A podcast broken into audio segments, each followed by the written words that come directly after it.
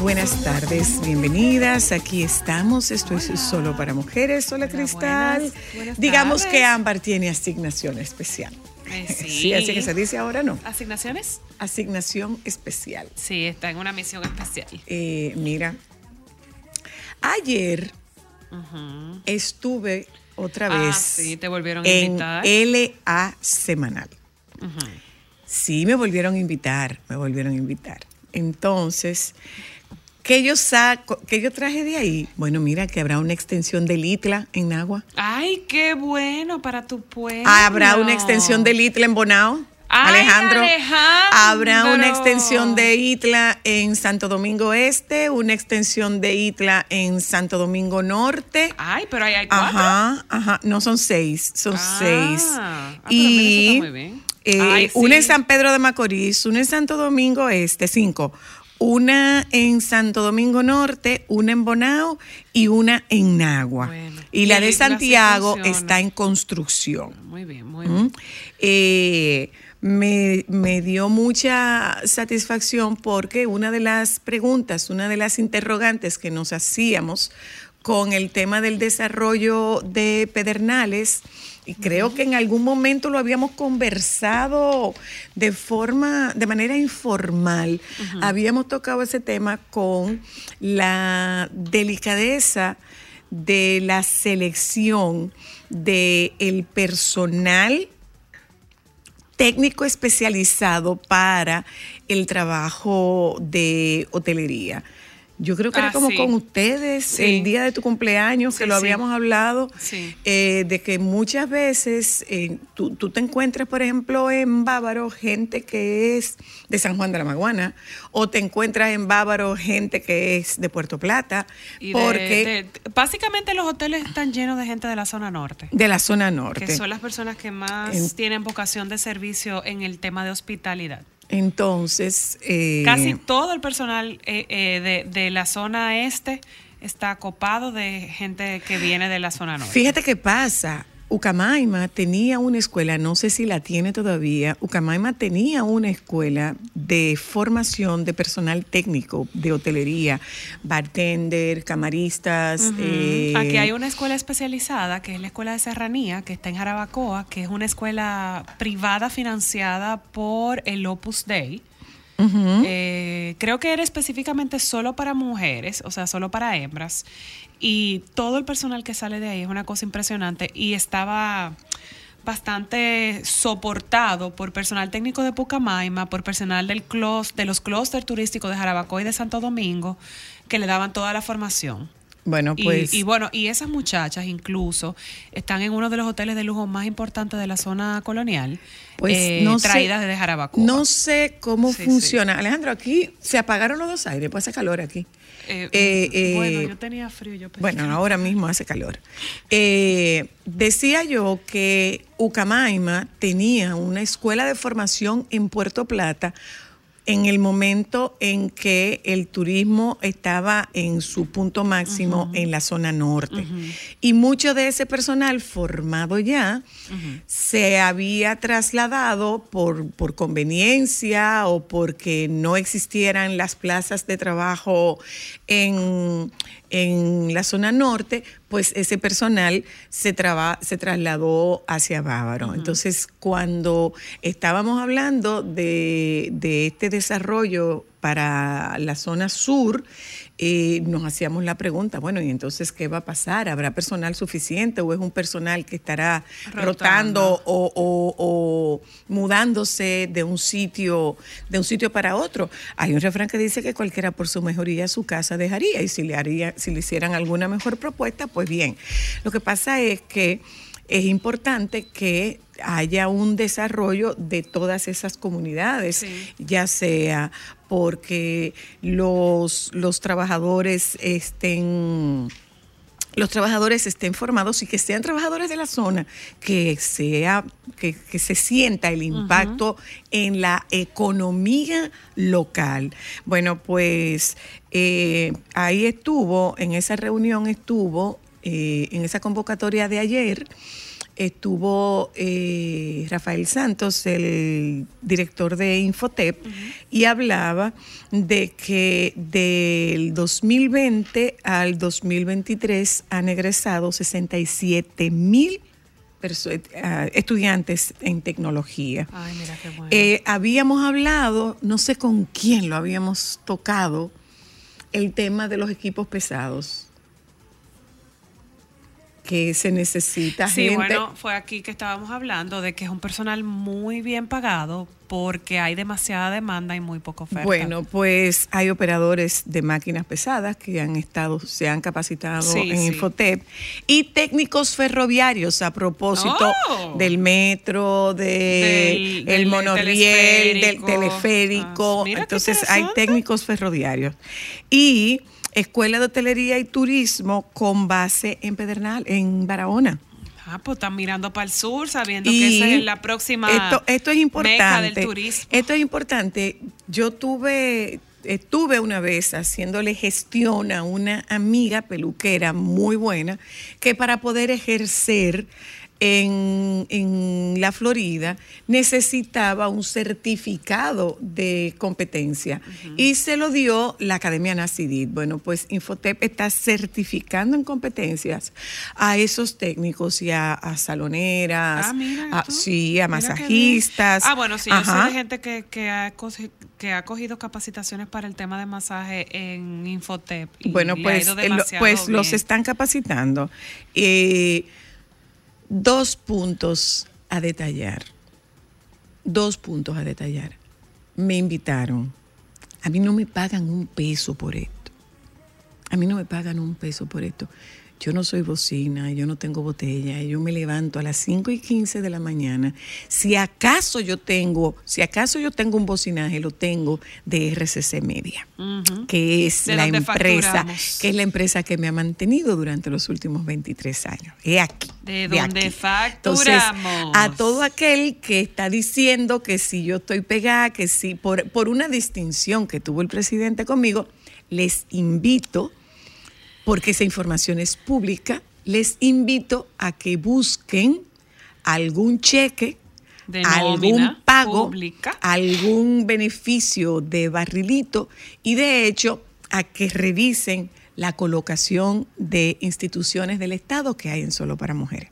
Denle. Para todos ustedes Denle. con su humilde opinión. Denle, denle, averígüenlo, averígüenlo. Para todo el que tiene su humilde opinión. Precisamente, eh, ¿qué puedo? No, no, no me alegro, no vengo diciendo que, que es una conquista para mi pueblo. Es una conquista para mi pueblo que le tengan una, una extensión de, ITLA, porque aquí hay cualquier. El, el presidente estuvo hablando de la cantidad de muchachos que se están formando en robótica, hay campamentos de robótica. Señores, y el ITLA es una institución que ha dado muy buenos resultados. Y eso no lo creo Ha el dado muy buenos resultados y no es una creación de este gobierno, es una creación De del Leonel. gobierno de Leonel Fernández y ha dado resultados. O sea, los profesionales criollos son, o sea, la gente se mata por tenerlos. Entonces hice la pregunta de qué pasa si hay algún retorno de la inversión que se hace en esos muchachos y en esas muchachas a través de las becas y esta formación que es gratuita y la respuesta fue que no, que no hay retorno. Sin embargo, estos muchachos tienen unos salarios promedio que andan, que rondan, según estaba explicando el director del ITLA, unos salarios promedio que rondan por los 70, 80 mil pesos, pero además son muchachos que son, eh, estos muchachos son también eh, reclutados para trabajar remotos, siendo nómadas digitales.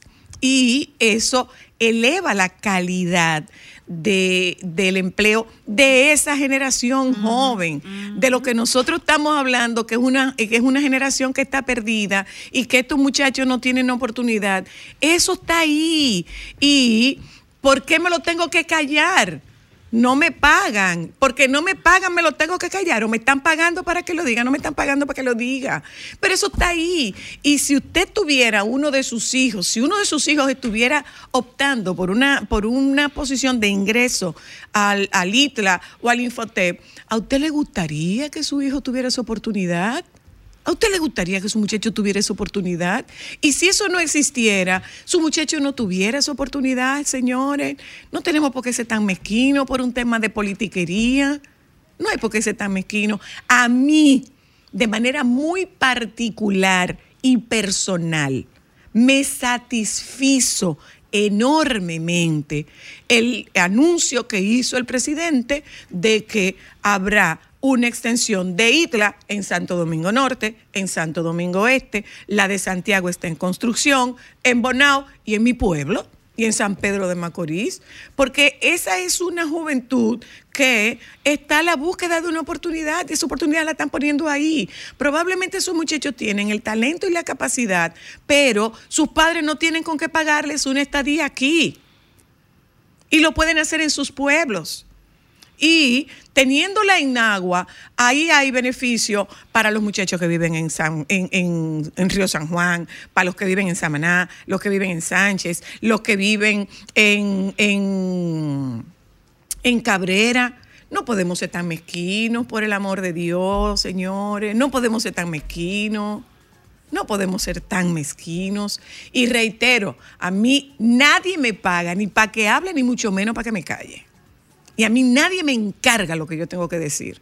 Por esa razón, no formo parte de ningún tren gubernamental, no acepto ninguna posición gubernamental para que a mí nadie me diga qué puedo y qué no puedo decir. Pero no podemos ser mezquinos, gente. No podemos ser mezquinos. Este cuerpo que está aquí se levanta a las 5 y 15 de la mañana y su jornada laboral termina a las 9 de la noche, de lunes a viernes.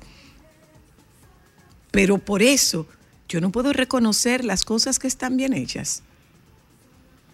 No puedo reconocer las cosas que están bien hechas. De la misma manera que he dicho aquí en innumerables oportunidades, que desde el punto de vista del tránsito nosotros tenemos un caos que está llevándose de encuentro la calidad de nuestra salud mental y emocional, por los niveles de cortisol que nosotros tenemos, por la agresividad con la que nosotros andamos en la calle. Pero por un momento, señores, pónganse en la posición del otro. Pónganse en la posición del otro. Póngase en la posición del otro. Si fuera su hijo, ¿a usted le gustaría que su hijo tuviera una oportunidad de formarse? Porque definitivamente la única manera de salir de los espacios de pobreza es a través de la educación. Solo a través de la educación nosotros podemos cambiar el entorno. Que no se les olvide. Solo a través de la educación nosotros podemos cambiar el entorno. Y aquí estuvimos conversando con Indiana Tamares en días pasados y preguntaba por la formación de ese personal técnico, electricistas, eh, plomeros, eh, albañiles, ebanistas habíamos preguntado por ese personal y habíamos hablado también de qué necesitamos, cuál es la necesidad laboral que hay, cuál es la necesidad de formación para ocupar las posiciones en los puestos, en los puestos de trabajo. Y los puestos de trabajo se están yendo fundamentalmente para el área tecnológica. Entonces no podemos celebrarlo. Hay que celebrarlo, pero además en esa área tecnológica hay empleos de calidad y no nos vivimos quejando de que los empleos, de, los empleos nuestros son mayoritariamente de la informalidad y que carecen de calidad. Pues yo sí, lo celebro, lo celebro, lo celebro. Para mi pueblo que no tiene malecón, que no le va a llegar el malecón por todo este rato, que falta rato, rato, rato para que tenga malecón, le llegó un ITLA. Y eso yo personalmente lo aplaudo. Nos vamos a publicidad, ya volvemos.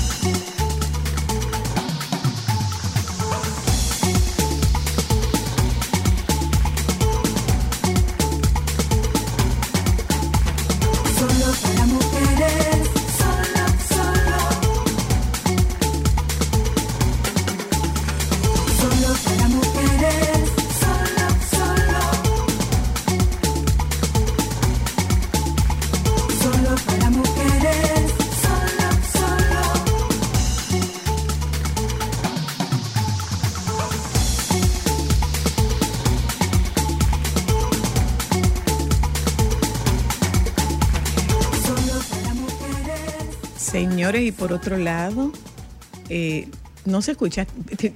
Chequea si está conectado. No vaya a hacer cosa. No está conectado. se supone que sí. Sí. Eh, pues cámbiate. Ya. No, pues cámbiate al Ahora otro. sí. Cámbiate al otro micrófono. Ok. Eh, bueno, oyentas. eh, otra cosa, señores. Déjame decirte qué fue lo que pasó con el presidente. Yo pregunté, yo dije, para quienes dijeron que no me iban a invitar más, me volvieron a invitar. Y el presidente me dijo, aquí solo te vamos a cerrar las puertas para que no salgas. Un gesto de galantería, de cortesía, de distinción. Distinción que yo me he ganado. Punto. Yo me he ganado la distinción, esa distinción. Pero eh, aquí no, aquí no se puede. Aquí yo y agradezco. Y tú sabes qué hace que yo me haya ganado esa distinción, que ningún funcionario de ningún gobierno puede decir soy la luna me llamó. Ningún funcionario de ningún gobierno, ni, ni alto, ni medio, ni bajo, puede decir soy la luna me llamó. Yo no llamo a nadie. Y nadie puede decir no, que es una relación de amistad. Yo no conozco los despachos de ningún eh, miembro del gobierno. No he estado nunca. El de Milagros Germán lo conocí una vez que coincidimos en una actividad en Palacio y me dijo, ven para que conozca mi oficina. Fui y conocí su oficina. Bye, Milagros, que tienes cosas que hacer. Mi mejor forma de mostrar mi solidaridad con mis amigos o con los amigos que hayan ostentado una posición pública o privada es no solicitarles. Y así ha sido para que estemos claros. Eh, bueno, señores, lo del manín. Yo no sé si tuviste lo de lo de desde el mismo vientre la obra de la nueva obra de Irving Alberti. No, no sabía. Bueno, un fenómeno, un auténtico fenómeno. En tres horas vendió la última función extra que podía hacer. Wow, no es que el manín la, La última función extra que es que es para el jueves. Porque la que él había abierto para el domingo se llenó y la gente le pidió otra función, otra función, otra función. Ayer habilitó una función extra para el jueves a las ocho y media de la noche. En tres horas se vendió. Wow. Y Nada, enhorabuena para el manín. así es, así es. Eso te habla de que todavía queda calidad y público que la aprecia. Ojalá la pudieras sí. ver. Bueno, sí. Ojalá pudieras verla. Ojalá pudieras verla, pero no, no la va a poder ver porque ya no hay boleto. Bueno, Bueno, oyentas, eh, esta tarde nosotros vamos a hablar con el doctor Santiago, médico psiquiatra, eh, con Leonardo Sánchez, activista de la comunidad LGBT IQ+. IQ+. El diccionario que van a terminar usando. El diccionario que van a terminar Hay, usando. hay que hacer un programa de eso. Yo creo. Y con David, David Ventura, quien es eh, pastor. Nosotros vamos a hablar de las pérdidas de los homosexuales. Y vamos a hablar de las pérdidas desde el momento en que se reconocen como eh, con una orientación sexual distinta o con una asignación de género personal diferente. Yo trato por todos los medios de que él eh, utilice los términos de la manera más correctamente posible para que nadie pueda sentirse ofendido o discriminado, lo cual es muy difícil porque con ese tema eh, andamos caminando eh, sobre cáscaras de huevo es bastante complejo eh, el manejo del tema. Vamos a darle la bienvenida al doctor Santiago que se conecta con nosotras por teléfono desde México y hacemos la primera, la primera intervención para saludarle. Hola, doc. Hola, hola, ¿me escuchan? Buenos días. Ah, es Davis, Davis. Gracias, eh, eh, gracias, primo castellanos. Eh, es Davis. Eh, buen día, doctor Santiago, ¿cómo tú estás? Bien, ¿y ustedes? Estamos muy bien, gracias a Dios. Qué gusto poder escucharte después de lo de anoche. igualmente, igualmente. Después de lo de anoche. Un chiste interno. Bueno, Bueno, Ya, ya respiraste, Doc. Ya, ya, ya, ya, ya lo asimilé. Ya lo asimilaste, ya lo asimilaste. Vamos arriba. Mira, eh, hablamos de, de las pérdidas de un homosexual. Comencemos contigo. Eh, bueno, como cualquier otra pérdida, el, eh, implica el... eh, que, que- que tiene que ver también con algo que hemos hablado anteriormente, ¿no? Regresamos a algo muy básico, que es justamente esas necesidades eh, que, que debemos tener para lo mínimo necesario para obtener una calidad de vida aceptable o buena. Ujú. Eh, Entonces hablamos de, de- de personas que eh, al, al salir del closet o a- al, al ya identificarse ante los demás como una persona eh, homosexual, que estamos hablando que eso se, se sale de, eh, vaya, hasta el momento, digamos, de, de- de lo que era la norma. Sigue habiendo cierta resistencia, sigue habiendo cierta intolerancia. Eh, Entonces eso puede implicar que haya ya una falta eh, quizás de, de- de sentirse perteneciente, de sentirse identificado, incluso eh, en, de sentirse en la capacidad de poder ser cuidado y querido por, por los demás justo por ese rechazo que, que- que se pudiera presentar. Ok. Eh, Y hablemos un poco de, de ese encuentro contigo y que tú te des cuenta que en efecto eres diferente. Eh, el, el, el conocerse o identificarse como diferente, como quizás no perteneciente, si- siempre nos presenta eh, una, digamos que una forma incluso de, rechazo internalizado, que ya se nos ha repetido después de tanto tiempo eh, el cómo se debe hacer, el eh, qué se debe hacer o, qué es lo que está bien o, no está bien visto llega un momento que ya ni siquiera necesitamos seguirlo escuchando de fuera. O sea, ya, ya es un discurso que lo tenemos grabadísimo hasta la raíz de, uno mismo y, de ahí, bueno, se sobreviven un montón de incertidumbres de, de qué pudiera pasar, eh, y, si yo digo esto, si yo actúo así, o cómo pudieran responder las personas que ya me conocían, que, implica no solo e- esa insatisfacción, sino que pudiera incluso generar estados de ansiedad, eh, eh, estados de, de, de autorreproche, de disminución de la autoestima, que sabemos que se pueden eh, ir manifestando a lo largo del tiempo si no se- resuelven adecuadamente, incluso en, en problemas de salud mental. Ok, adelante. Mira, eh, quizás sería bueno aclarar, porque estamos manejando el término pérdida, de que la pérdida cuando se trata de ti mismo, las consecuencias son mucho mayores. Porque si se te muere un ser querido, sufres una pérdida. Si se te pierde la cartera, sufres una pérdida. Claro. Si, se- si te atracan, sufres una pérdida. Y ese hecho está seguido de un proceso de duelo que una vez resolutado, pues vuelves a tu, a tu cotidianidad, a tu vida normal. Cuando tienes la pérdida contigo mismo, el doctor hablaba de cuando te das cuenta de que eres diferente y no tienes un referente que te ayude a entenderte, ese daño es perenne. Ok.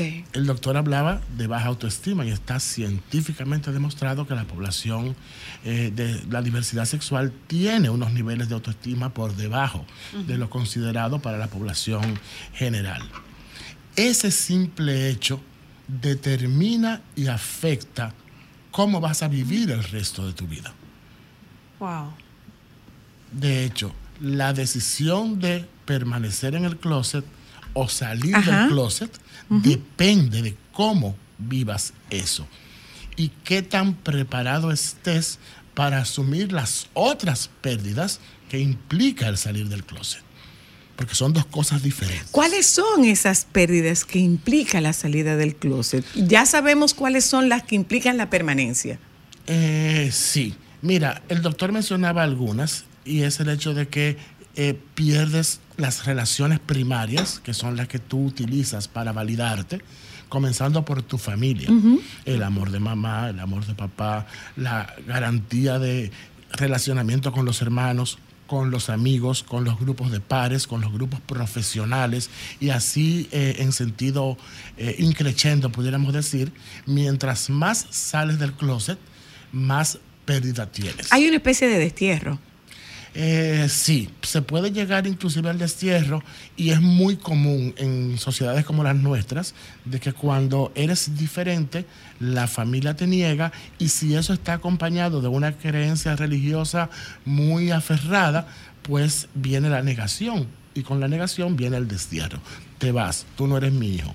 Y a veces que te saquen de la casa es el mayor favor que te pueden hacer paradójicamente, porque peor es que te obliguen a quedarte con condiciones, Ok. que pasa mucho en nuestra sociedad también. A la larga, esa situación se revierte cuando tú te conviertes en el hijo parental, que eres el que al no tener familia, al no tener hijos, al no tener eh, mayores compromisos, pues te tienes que quedar con mamá y te tienes que quedar con papá y lo tienes que asumir. O sea, es un proceso que, se, que pica y se extiende, como se dice en el béisbol dominicano. Si nosotros, eh, bueno, la pregunta va directo a, a- a lo que pasa con los padres, eh, Jorge. ¿Qué sienten los padres que pierden? ¿Qué sienten los padres que pierden cuando un hijo... Cuando un del hijo sale del closet, exacto.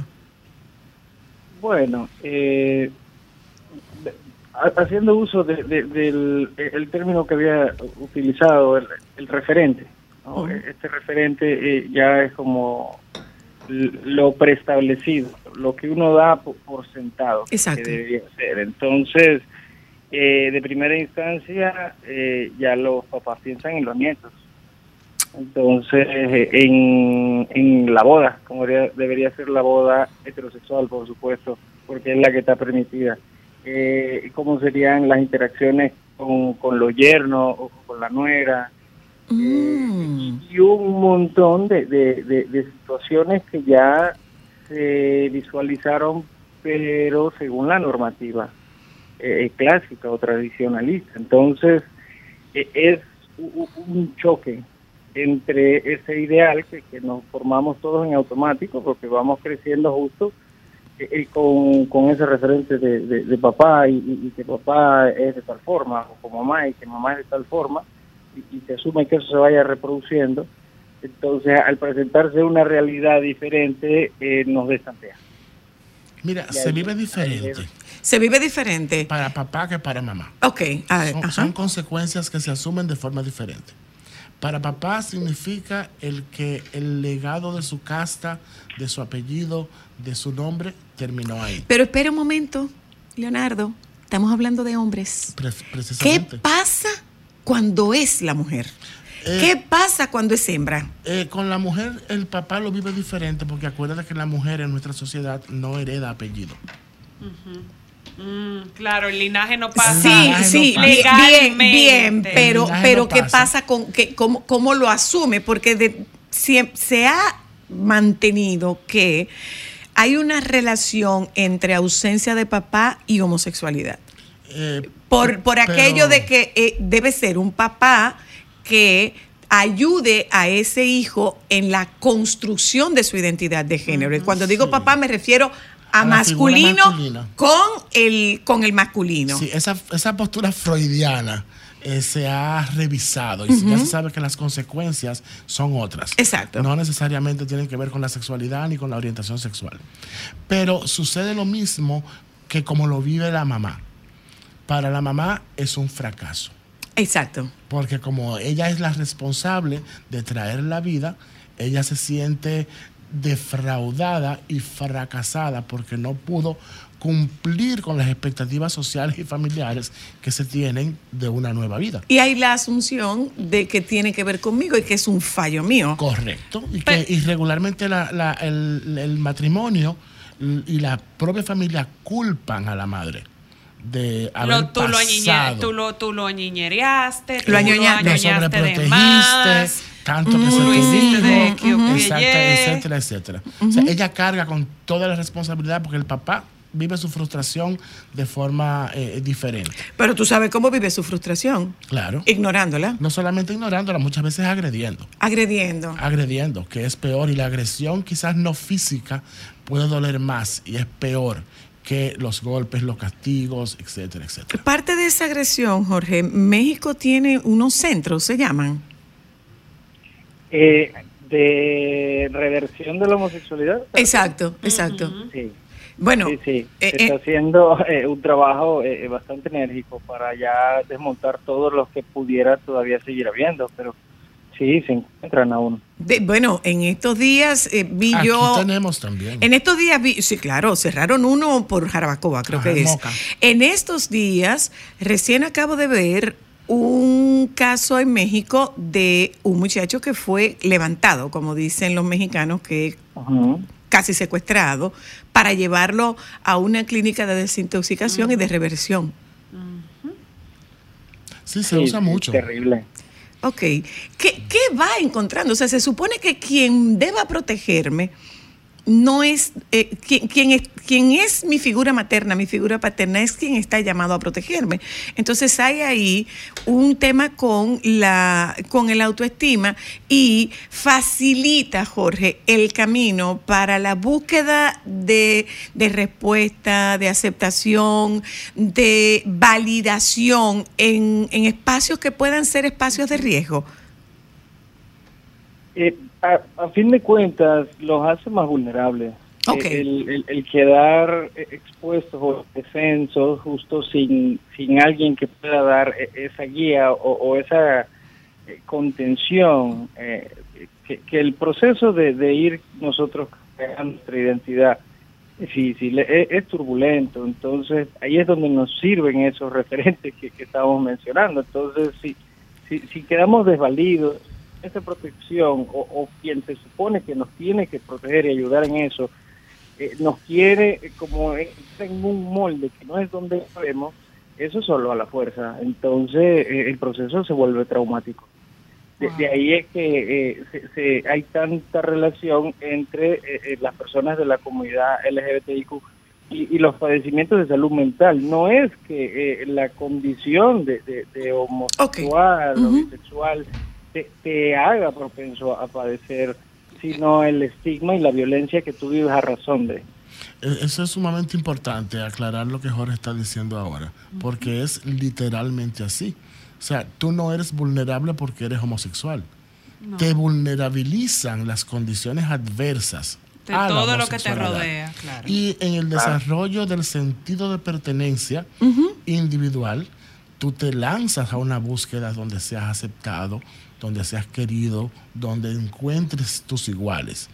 Y frecuentemente ese entorno que tú encuentras y que está ahí no es el más saludable ni el más favorable.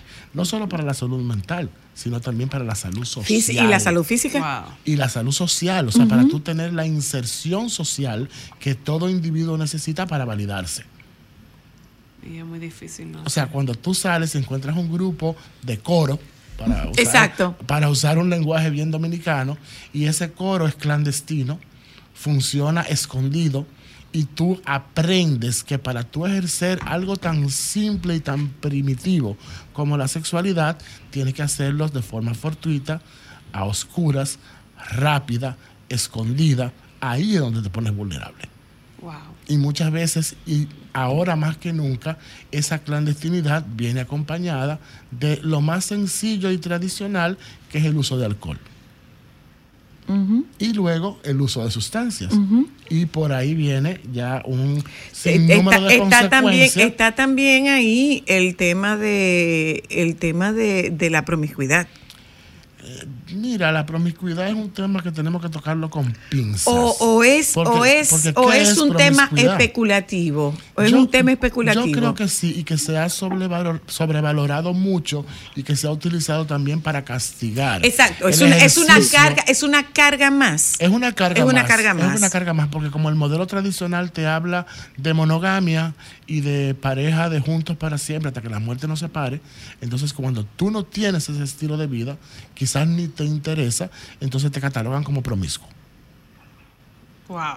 Porque la promiscuidad viene, viene validada o reconocida por la multiplicidad de parejas. Claro. Y no necesariamente una persona con múltiples parejas es una persona promiscua. Por ejemplo, Eh, existe lo que se llama... la- Perdón, Jorge. Ah, perdón, no, que, que interrumpí a Leonardo, adelante. No, no. eh, eh, Sí, sí, sí, Jorge, te Ah, escuchamos. eh, esos son, son, son números que también eh, se utilizan a conveniencia. Totalmente. porque, eh, eh, la, la promiscuidad, si nosotros nos guiamos de los números, eh, es del hombre. No del hombre homosexual, es del hombre.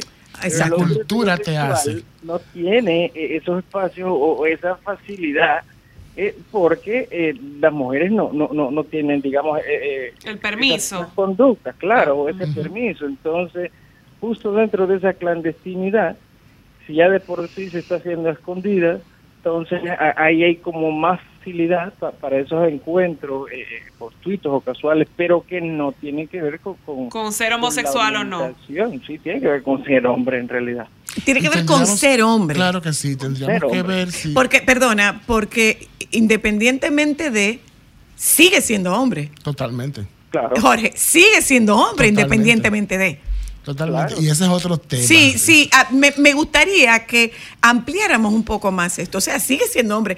Yo, bueno, no, no lo voy a compartir Lo- aquí, lo, lo- voy a compartir más adelante. Lo que pasa es que estamos hablando de un hombre homosexual. Exacto, pero, Estamos- pero es estamos- un hombre. Es un hombre. Exacto. Es un varón. Exacto. Estamos, eh, nos estamos quedando en la condición del sexo.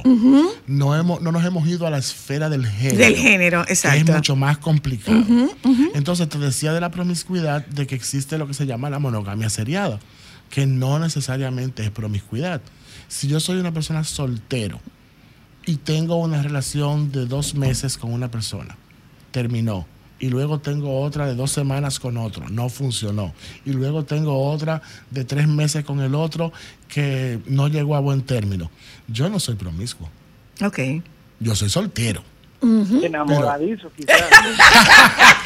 Bueno, bueno, entonces ¿Cómo fue, Doc? Enamoradizo. Enamoradizo. Entonces, eso, Enamoradizo. eso soy la Jorge, es lo que la sociedad cuestiona. Cuestiona como promiscuo, claro. No, la libertad de tener el control y el manejo de tu sexualidad. No, y- sin y- asumir el encajonamiento monogámico, heteronorma- hetero- heteronormado y, y católico de juntos para siempre hasta que la muerte los separe. No, y a eso, a eso agrégale también todo el tema que durante mucho tiempo se dio con el SIDA, que, que fue algo que socialmente etiquetó a las parejas homosexuales y que de por sí ha sido muy difícil, porque por ejemplo yo puedo hablar de Ay, pero la después gran de, mi amor, de amigos después del SIDA, después del SIDA que no se te olvide la viruela del mono. también. No ha progresado, la no gran- sé no ha progresado mucho. No, Pero- pero después llegó la viruela del mono. sí, Sí. Pero sí recuerdo que yo tengo muchos amigos homosexuales y son gente muy estable, con que tienen pareja de, de toda la vida, de muchos años, son gente de largas relaciones, de, de- de- de relaciones muy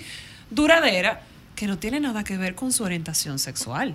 No, o sea, si a eso vamos, hay prostitutas, hay hombres normales que también padecen SIDA y otras enfermedades. Hay, hay, eh, tenemos que ver que es que depende de, de los estereotipos, porque nosotros nos manejamos con muchos estereotipos y con muchos estigmas. Sí, pero, pero volviendo a lo de la pérdida, eh, eh, Jorge, ¿cuál es, cuál es desde el punto de vista de, de tu práctica y lo que hayas podido ver a lo largo de tu formación, que es donde más tiempo ha transcurrido desde que te comenzaste a formar hasta, hasta el ejercicio, porque tú en ejercicio tienes poco tiempo, pero en formación ha sido largo el tiempo. ¿Qué es lo que has visto? ¿Cómo llegan hasta, a- hasta, una, hasta un hospital especializado estos pacientes? Es el estigma, es la intolerancia. Eh, fu- fuera de eso, en realidad no, no, no, no tendría por qué generarse eh, estas situaciones. Ay, Dios. Sí tiene que ver con, con eh, lo que damos ya por eh, eh, el estándar. Porque si, si sale de, eh, de, de- de esa heteronormativa, de, de, de- de lo que nos dicta eh, eh, la sociedad, que en su mayoría es católica o creyente de alguna otra eh, religión, si tú no entras ahí, si estás por fuera, entonces ya eres un, un- un- un paria Eres un paria. ya, ya eres un, un alguien, entonces eh, a veces se nos dificulta, y qui- quizás ni todas veces, muchas veces se, se- se nos dificulta eh, el, el aceptar a alguien que se diferencia poco de nosotros, o de lo que se nos dijo que tiene que, que ser. ¿Qué es lo más frecuente en estos pacientes? ¿Son pacientes que se deprimen? ¿Son pacientes... Con eh, tendencias suicidas. ¿Son pacientes con, con, eh, con, con conducta de riesgo cuando porque entran en, en, en estos estimulantes, ya sea alcohol, drogas, Drogas. conductas de riesgo, Porno. pornografía? Mira, yo creo que el, el motivo de consulta más frecuente a los espacios de salud mental son los cuadros de ansiedad Ansiedad. y miedo. Sí. Miedo, muchas fobias.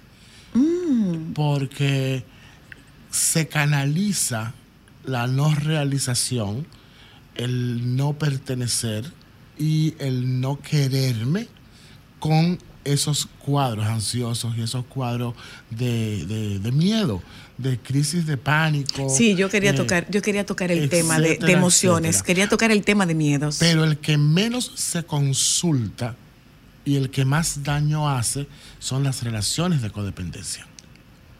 Wow. Porque están normadas. Están normadas. O sea, es normal que yo me sacrifique y lo dé todo para que mi pareja se per- permanezca conmigo. Claro, Wow, pero el tema de aceptación. Qué, qué interesante. Bueno, además te da seguridad. Eh, no, no, y no tengo que andar explorando. eh, correcto.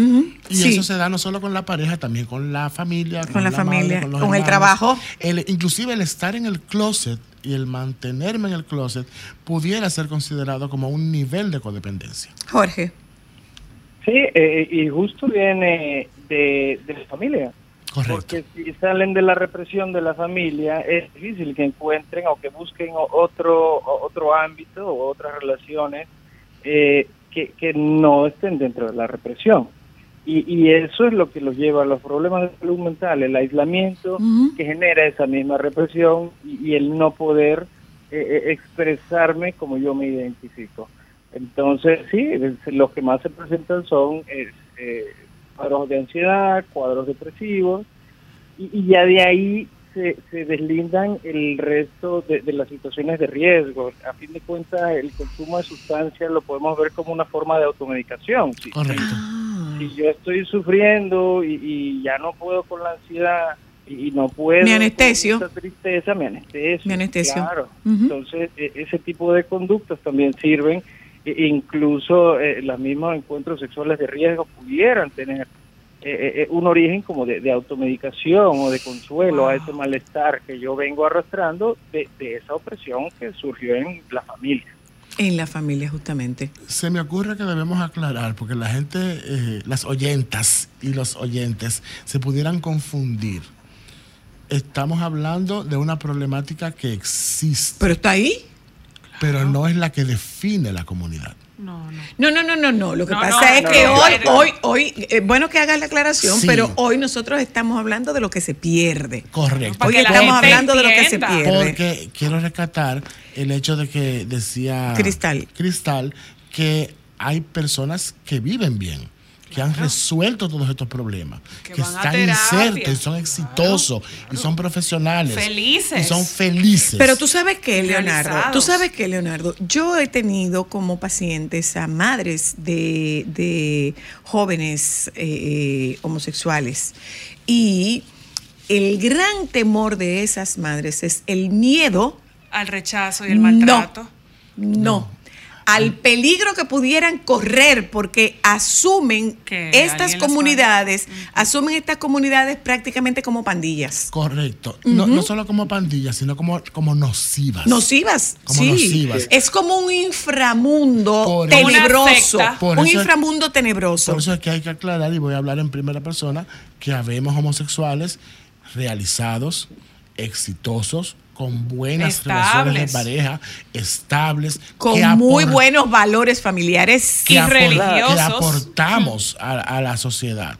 ¿Entiendes? Entonces, ¿qué la es lo que sucede? es- Esos casos no los publicitamos. No, para nada. No lo hacemos Eso no público. vende, Claro. Leonardo. Porque nos quedamos en los problemas, en las situaciones, en, la, el en, la- morbo. en el malvivir, que es lo que debe garantizar el ser diferente. Te escuchamos, Jorge. Sí, eh, eh, justamente eh, esa la intención de, de- de que hablemos de esto es visibilizar eso, eh, eh, situaciones que, que pudieran ponerlos en vulnerabilidad, pero generadas por esa misma opresión y, y por el mismo rechazo, que bien pudiéramos hacer el ejemplo que eh, la opresión que ejerce el machismo en muchas mujeres. Totalmente. y que son mujeres que crecen entonces con justo ese tipo de riesgo de padecimientos mentales, de depresiones que les duran toda la vida, porque toda la vida han sido oprimidas. Y a fin de Exacto. cuentas, el, el origen es el mismo. Y eso no quiere decir que todas las mujeres eh, eh, Son, vivan dentro eh, de, de esa opresión, pero las que viven tienen un mayor riesgo. Y lo pasan muy mal. Totalmente. Gracias, Doc. Gracias, Doc. Nos hablamos más tarde. Un besito Gracias para ti. ustedes, Gracias. Gracias al doctor Santiago. Nos vamos un momento a publicidad. Regresamos de publicidad. Esta tarde estamos hablando de las pérdidas de los homosexuales. Eh, Leonardo se queda con nosotras y les comparto este mensaje del el doctor César Castellanos. Ay, te extrañamos. Davis es un gran ser humano, tuvo muchos maltratos en República Dominicana, le tengo mucho aprecio. Tanto Leonardo como Davis son personas admirables porque todo les ha costado el triple y han logrado caminar por la vida desde la dignidad personal y el compromiso con la ayuda a los demás. Contesto esta llamada. Aló, buenas. Le escucho. Eh, sí, gracias. Estoy llamando justamente porque hace dos días mi hijo me dijo que era homosexual. Y la verdad es que yo estoy en, en una crisis interna. sí, sí, sí, sí, sí, sí, sí, y sí, me sí. pregunto en qué, qué fallé, qué pasó. Amor, amor. no shh, shh, shh. No es un fallo tuyo, ¿eh? No es un fallo tuyo. Eh, tu hijo no es un delincuente. Tu hijo tiene una, tiene una orientación diferente. Y no necesariamente está vinculado a ti. Te va a tomar un tiempo hacer las paces con esto. Lo que tú tienes ahora mismo es producto de un choque. Te va a tomar un tiempo hacer las paces con esto. Que no se te olvide, Tu hijo. es tu hijo. Y tú lo vas a seguir amando igual. Necesitas un tiempo para asimilar esto. El amor por tu hijo va a seguir siendo exactamente igual. Y yo creo que una de las maneras más fáciles de llegar a, a eso es no tratando de entender. Entender no, no sirve de nada y muchas veces no funciona. Lo que pasa es que que, en este es que momento, lo que pasa es que en este momento tú eh, toma un tiempo antes No, no, de la aceptación Claro. y en este momento tú entras en el cuestionamiento. Y ese cuestionamiento es parte del mismo proceso de negación, porque a mí esto no es así, porque yo, eh, una vez tú salgas de ese shock, tú vas a poder ir acomodando y probablemente tú necesites tiempo para que puedas asimilarlo. Déjaselo saber a tu hijo, que tú vas a necesitar tiempo para asimilarlo, que tú vas a necesitar tiempo para asimilarlo. Yo te lo digo porque tengo varias pacientes con esta situación y nos ha tomado un tiempo, pero al final van descubriendo que siguen siendo sus hijos, que siguen siendo sus hijas y que el amor sigue siendo el mismo. El amor sigue siendo el mismo porque las madres lo que buscamos es aquello, las madres sensatas buscamos aquello que haga felices a nuestros hijos aquello que haga felices a nuestros hijos que no daña a tercero y que no les daña a ellos mismos. Aquí hay una mezcla entre miedo, entre incertidumbre, desconcierto, culpa, enojo, porque también puedes tener enojo, ¿por qué me tocó a mí? Entonces, mi recomendación, hazte acompañar de un terapeuta o una terapeuta lo suficientemente sensible como para, ausente y carente de juicio, poder ayudarte a asimilar esta noticia que tú estás teniendo. De momento explícale a tu hijo, necesito un tiempo para lidiar con esto. Tu hijo lo va a entender. Ese mismo tiempo que tú le estás pidiendo a tu hijo es el tiempo que tu hijo de seguro ha tenido debatiéndose Entre entre si te lo digo o no. o no lo digo.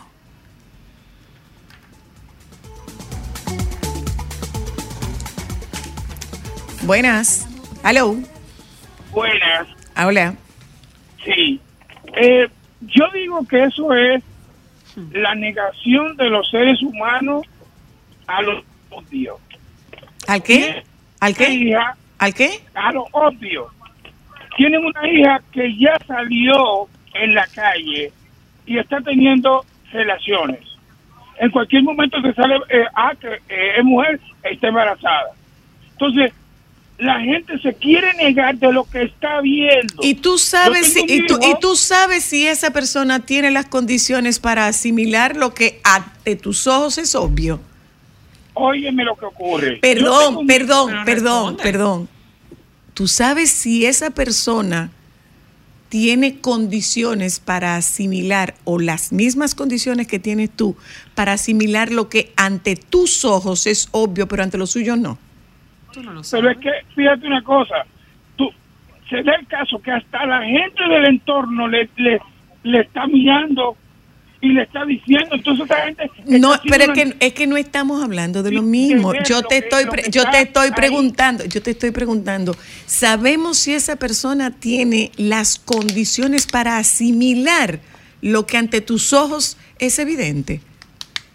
Bueno, esa parte yo no lo puedo Entonces, decir. entonces Pero- quizás, quizás es, quizás es lo que mucha gente está buscando, un poco de empatía. O sea, tengo que entender que tú no puedes asimilar y que tú no tienes condiciones para asimilar lo que frente a mis ojos es obvio.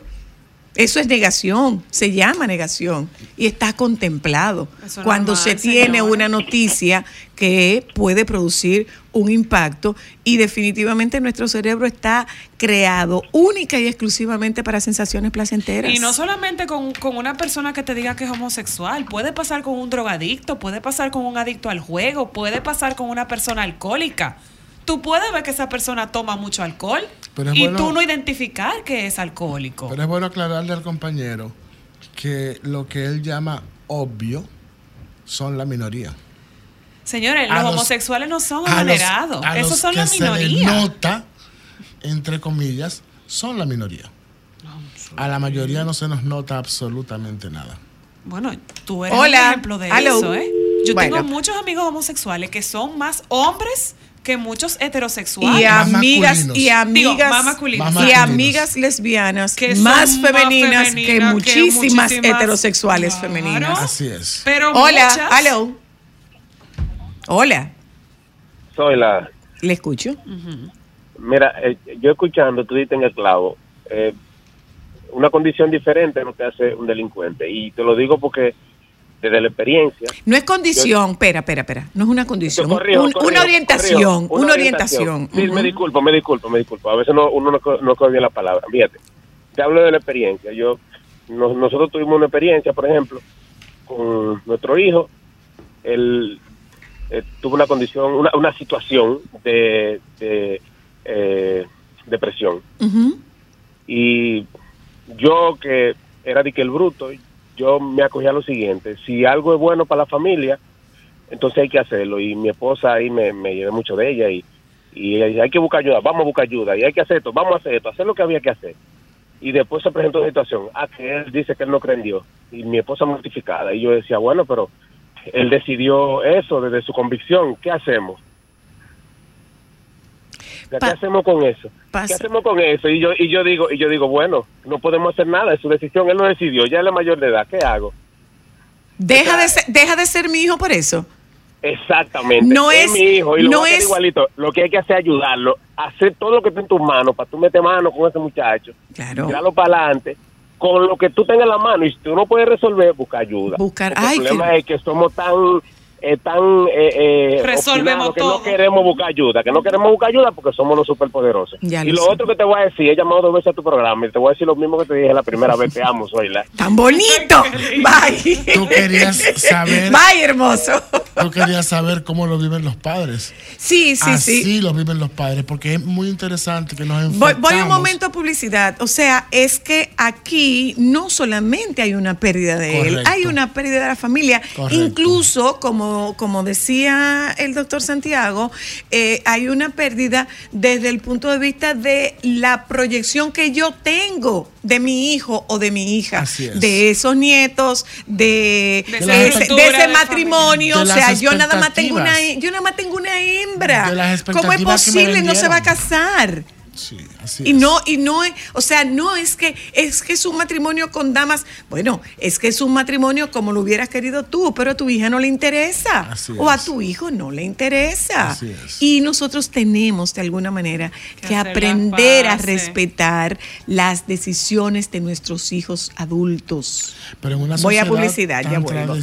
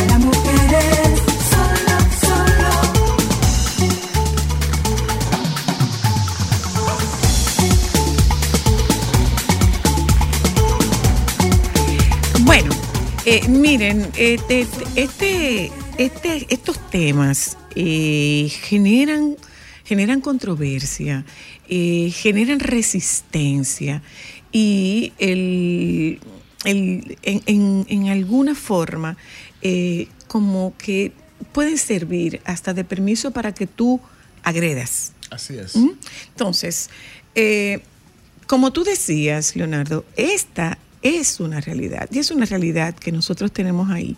Y es lo mismo que pretender eh, desconocer o ignorar la realidad de la música urbana, por ejemplo. Es una realidad que está ahí, que nosotros la tenemos ahí. El teteo. Independiente, el teteo, independientemente de que tú te pongas los dedos frente a la, a la cara eh, y te pongas la mano frente a la cara, frente a los ojos, pretendiendo no ver, eso está ahí.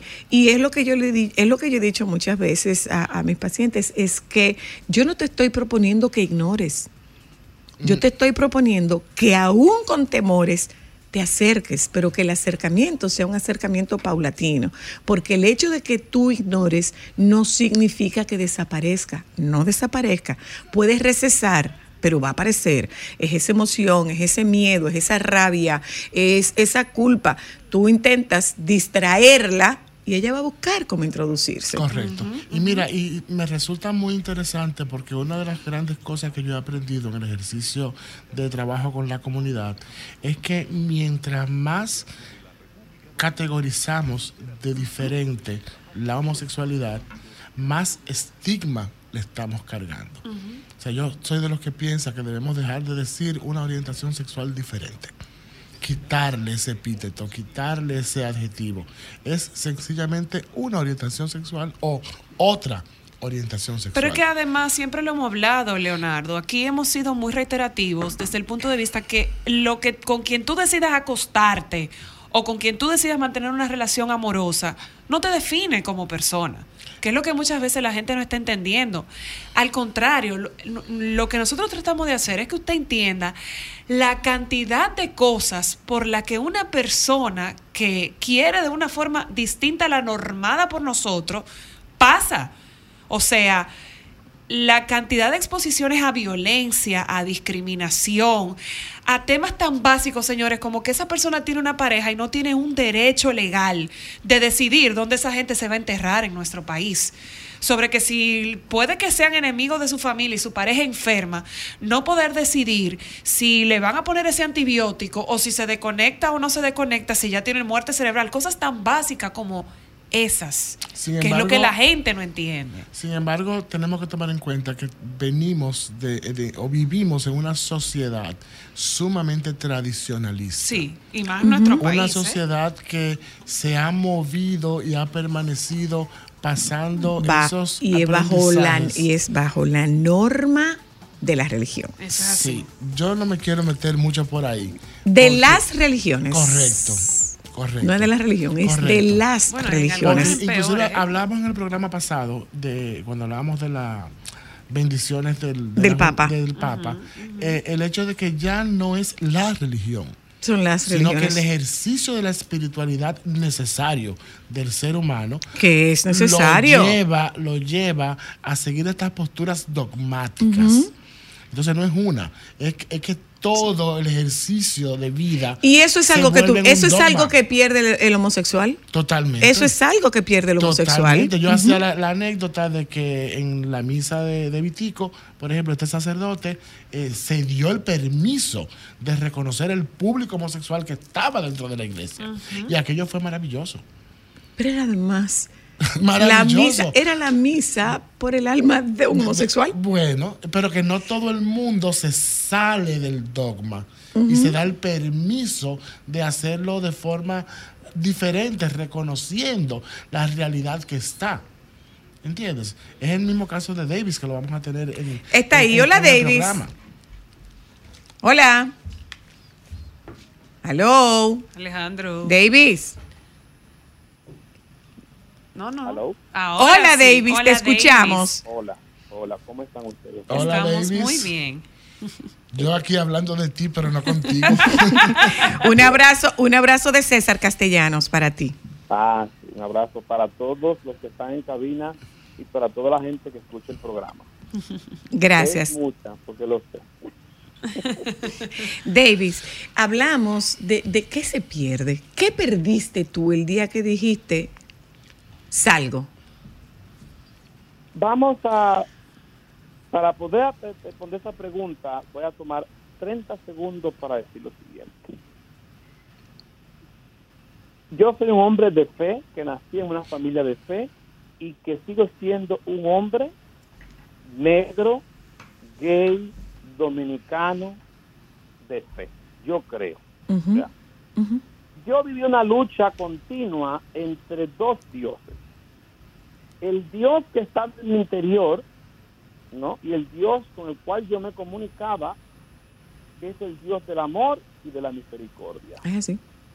Y el- la lucha era con el Dios blanco, hombre, heterosexual, rico, eh, misericordia, castigador, que un grupo dentro de las iglesias, todas, creó. Porque Dios está secuestrado. Ok. muchas iglesias. Yo, yo, yo, yo pienso, yo pienso por esa línea, o sea, es que yo cuando, cuando pienso en Dios, no pienso en el que tiene el dedo acusador del, del que va saliendo un rayo. Totalmente. Yo pienso, yo pienso Sí, sí, te en el, yo pienso en el bueno. Te escucho, te escucho. pero es la- pero- sí, pero cuando tú eres gay, entonces ahí te pregunta, cuando tú eres gay, mi experiencia como gay fue esa. Yo me fui asumiendo, estaba en la iglesia, yo familia una familia de corte católico toda la vida, de, con, con un liderazgo dentro de la iglesia, y en la medida que iba saliendo, mira encontrando con ese Dios opresor que no era el Dios que estaba dentro de mí Ujú. era el Dios que se había creado. Es una imagen distorsionada de Dios que dice, que, dice, que, que se aleja del Dios que es amor y que es misericordia y que es gracia. Ujú. Entonces yo tenía que sufrir, yo te voy a decir, a medida que yo iba saliendo del closet, iba sufriendo que a mí se me negaba la comunión, que a mí se me expulsó públicamente de una comunidad en medio de la comunidad, que yo tenía que mendigar los sacramentos, que yo solamente podía estar reunirme con personas eh, al margen, eh, que recibía ataques de obispos cuando fui político, eh, tenía que, o sea, tenía que mendigar. Yo dejé de ser, en la medida en que yo fui descubriéndome, yo dejé de ser un cristiano de pleno derecho a ser un cristiano mendigo. Y Wow. entonces, eso fue fuerte, porque, claro, porque recuerda que yo era una figura pública. Ujú. O sea, yo no era cualquier cristiano. Cuando llegaba a misa los domingos, todo el mundo miraba, llegó el maricón, porque yo, yo estaba, yo estaba en el programa tuyo antes, hablando de derecho, llegaba a misa el domingo, espérate, pero ¿cómo que tú estás aquí en misa? Y este y yo tenía que sufrir eso. Yo siempre he dicho que yo soy un sobreviviente de la fe, porque yo tuve, y esto para los cristianos que la es un término muy poderoso en la fe, yo he tenido que defender mi fe. Yo, yo me Wow. siento muy Wow, David. Mira. ¿Tú sabes lo fuerte que es eso? espada. Eh, eh, es muy ¿Tú interesante. sabes lo fuerte que es eso que él está Wow, diciendo? David. Es, es muy tuve interesante que defender porque mi fe. a- antes de la participación de David habíamos hablado del entorno familiar. Del entorno Sí, familiar. Del entorno físico, del entorno... Eh, David, soy Leonardo, ¿cómo estás? Bien, bien, gracias a Dios. Eh, pero mira, mira el, el testimonio de Davis con relación a la espiritualidad. Que viene de una familia creyente practicante. Total, creyente total, practicante. Totalmente. Entonces tú te imaginas hasta dónde puede llegar la pérdida de, una apuntalar, persona. eh, Es, Es sí, importante apuntar a lo siguiente, eh, dejar claro lo siguiente.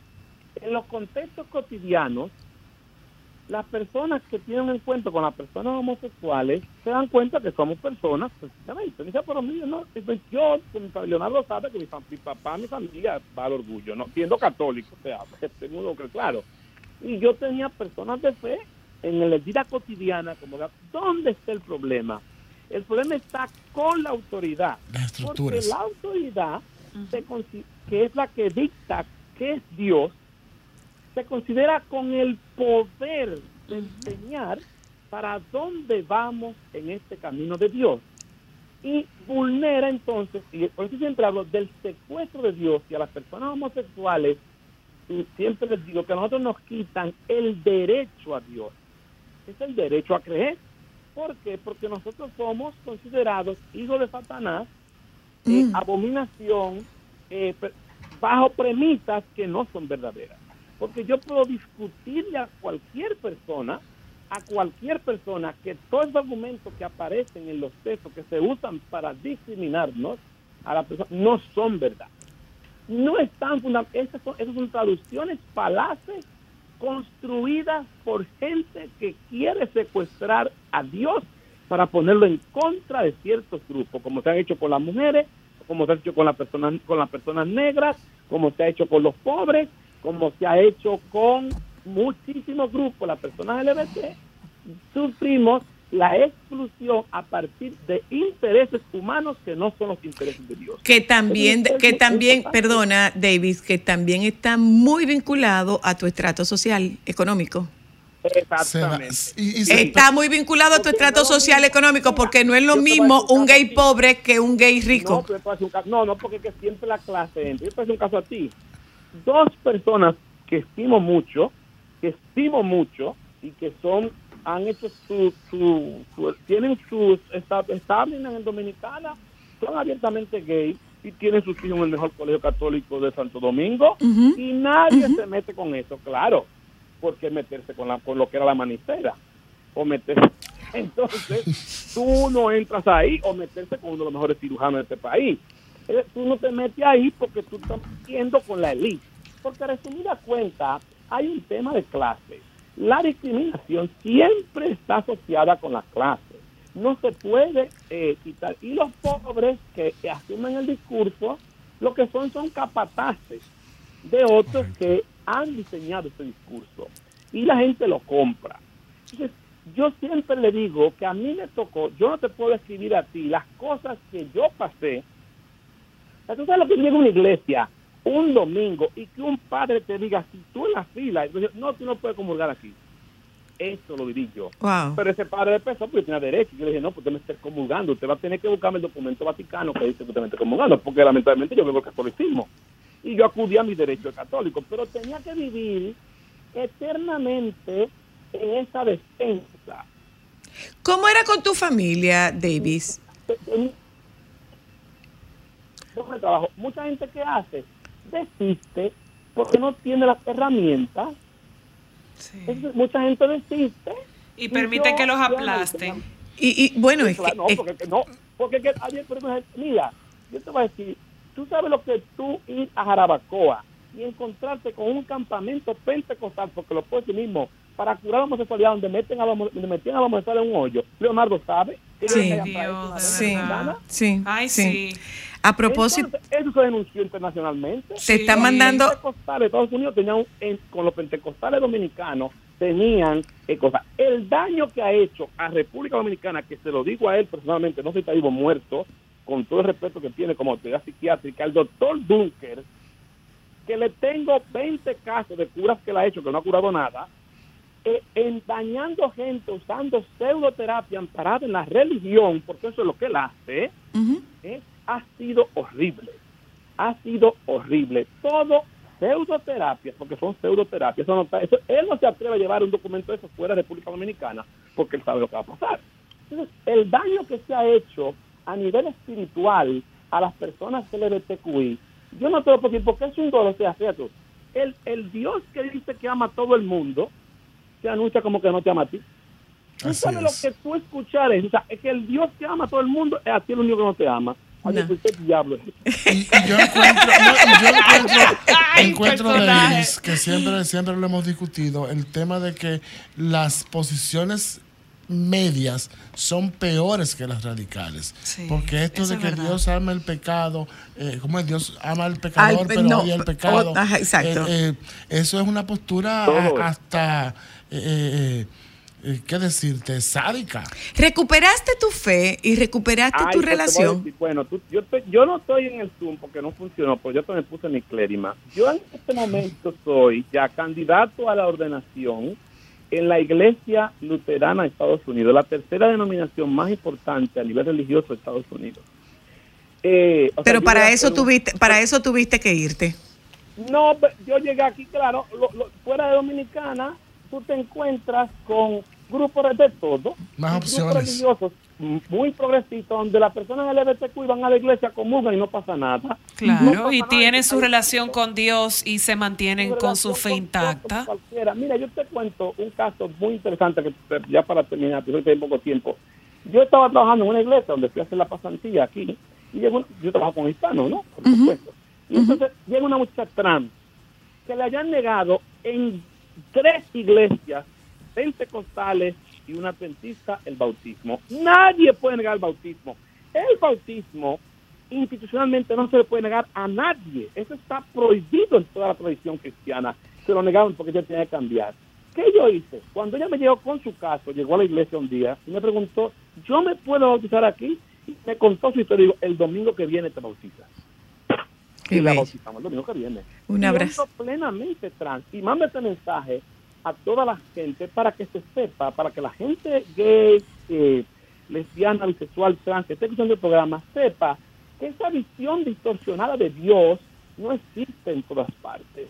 Y que el derecho a Dios es posible. Y que, te- y que si usted cree, si usted no cree, está bien, yo respeto mucho. Si usted cree, busque alternativas para creer, porque ninguna autoridad, por más obispo, Tiene derecho a quitarte tu fe. tiene y tu derecho a congregación. el derecho a Dios. Un abrazo, Qué David. bello, gracias, Davis. muchísimas gracias. Eh, gracias, gracias a ti también, Leonardo. Voy a contar la historia que una vez me contó un gran amigo gay. Me dijo que había tenido una, un, un acercamiento por un asunto laboral con una persona de muy alto nivel eh, político. Y que esa persona le preguntó, ¿y por qué te fuiste? Y él le dijo, porque en mi país, como homosexual, yo no tengo derechos un excelente profesional, eso fue suficiente para que no lo contrataran más. Gracias, Leonardo. Gracias a ustedes por acompañarnos en la tarde de hoy. Les pedimos que por favor se queden con los compañeros del Sol de la tarde. Hasta mañana.